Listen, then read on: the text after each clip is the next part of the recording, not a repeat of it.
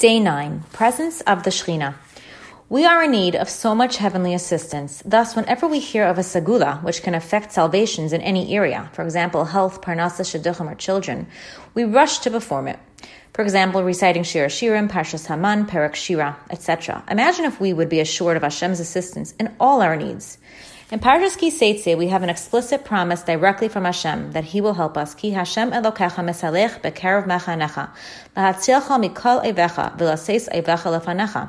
Hashem, your God, will walk within your camp and He will protect you from harmful enemies. Yet there is a condition. The Haya Machanecha Kadosh. Your camp should be holy and modest.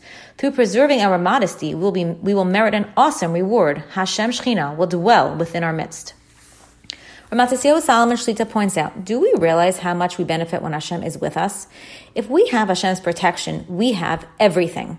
As we say every day in Shemona Esrei, in Sim Shalom, Kiba Or Panacha Nasata Lanu Hashem Elokeinu Toras Chaim V'Ahavas Chesed Utztaka Uvracha V'Rachamim V'Chaim V'Shalom V'Chol Tov. In the event that Hashem's countenance is upon us, Hashem grants us Toras Chaim, loving kindness, righteousness, brachos, compassion, life, peace, and all good.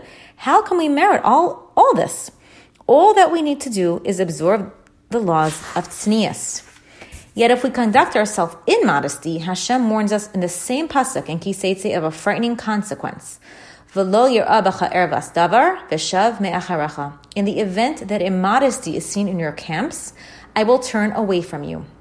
Through behaving immodesty, we are literally driving away the Shekhinah. Do we realize the ramifications of Hashem leaving our midst?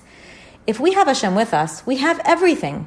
Yet if Hashem takes away his protection, we have nothing. We cannot afford to lose an iota of Hashem's protection. Let us realize the great responsibility we carry. With every action we take to preserve our modesty, we are ensuring Hashem's protection for us, our families, and all of Klal Yisrael. Indeed, it has been reported that after a successful gathering for tznius in Lakewood during the summer of 5768, the amount of emergency Hatzalah calls had been diminished by 70%. We learn from here that strengthening ourselves in the area of tznius generates Hashem's protection.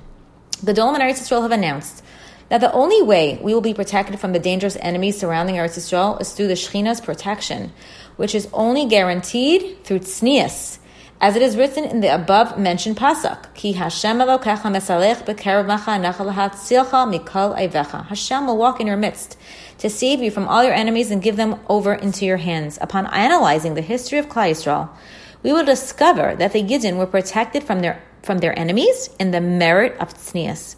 In today's day, when instability and anti-Semitism are rampant, we need not fear our domestic and foreign enemies for by preserving our modesty, we will be guaranteed of Hashem's protection.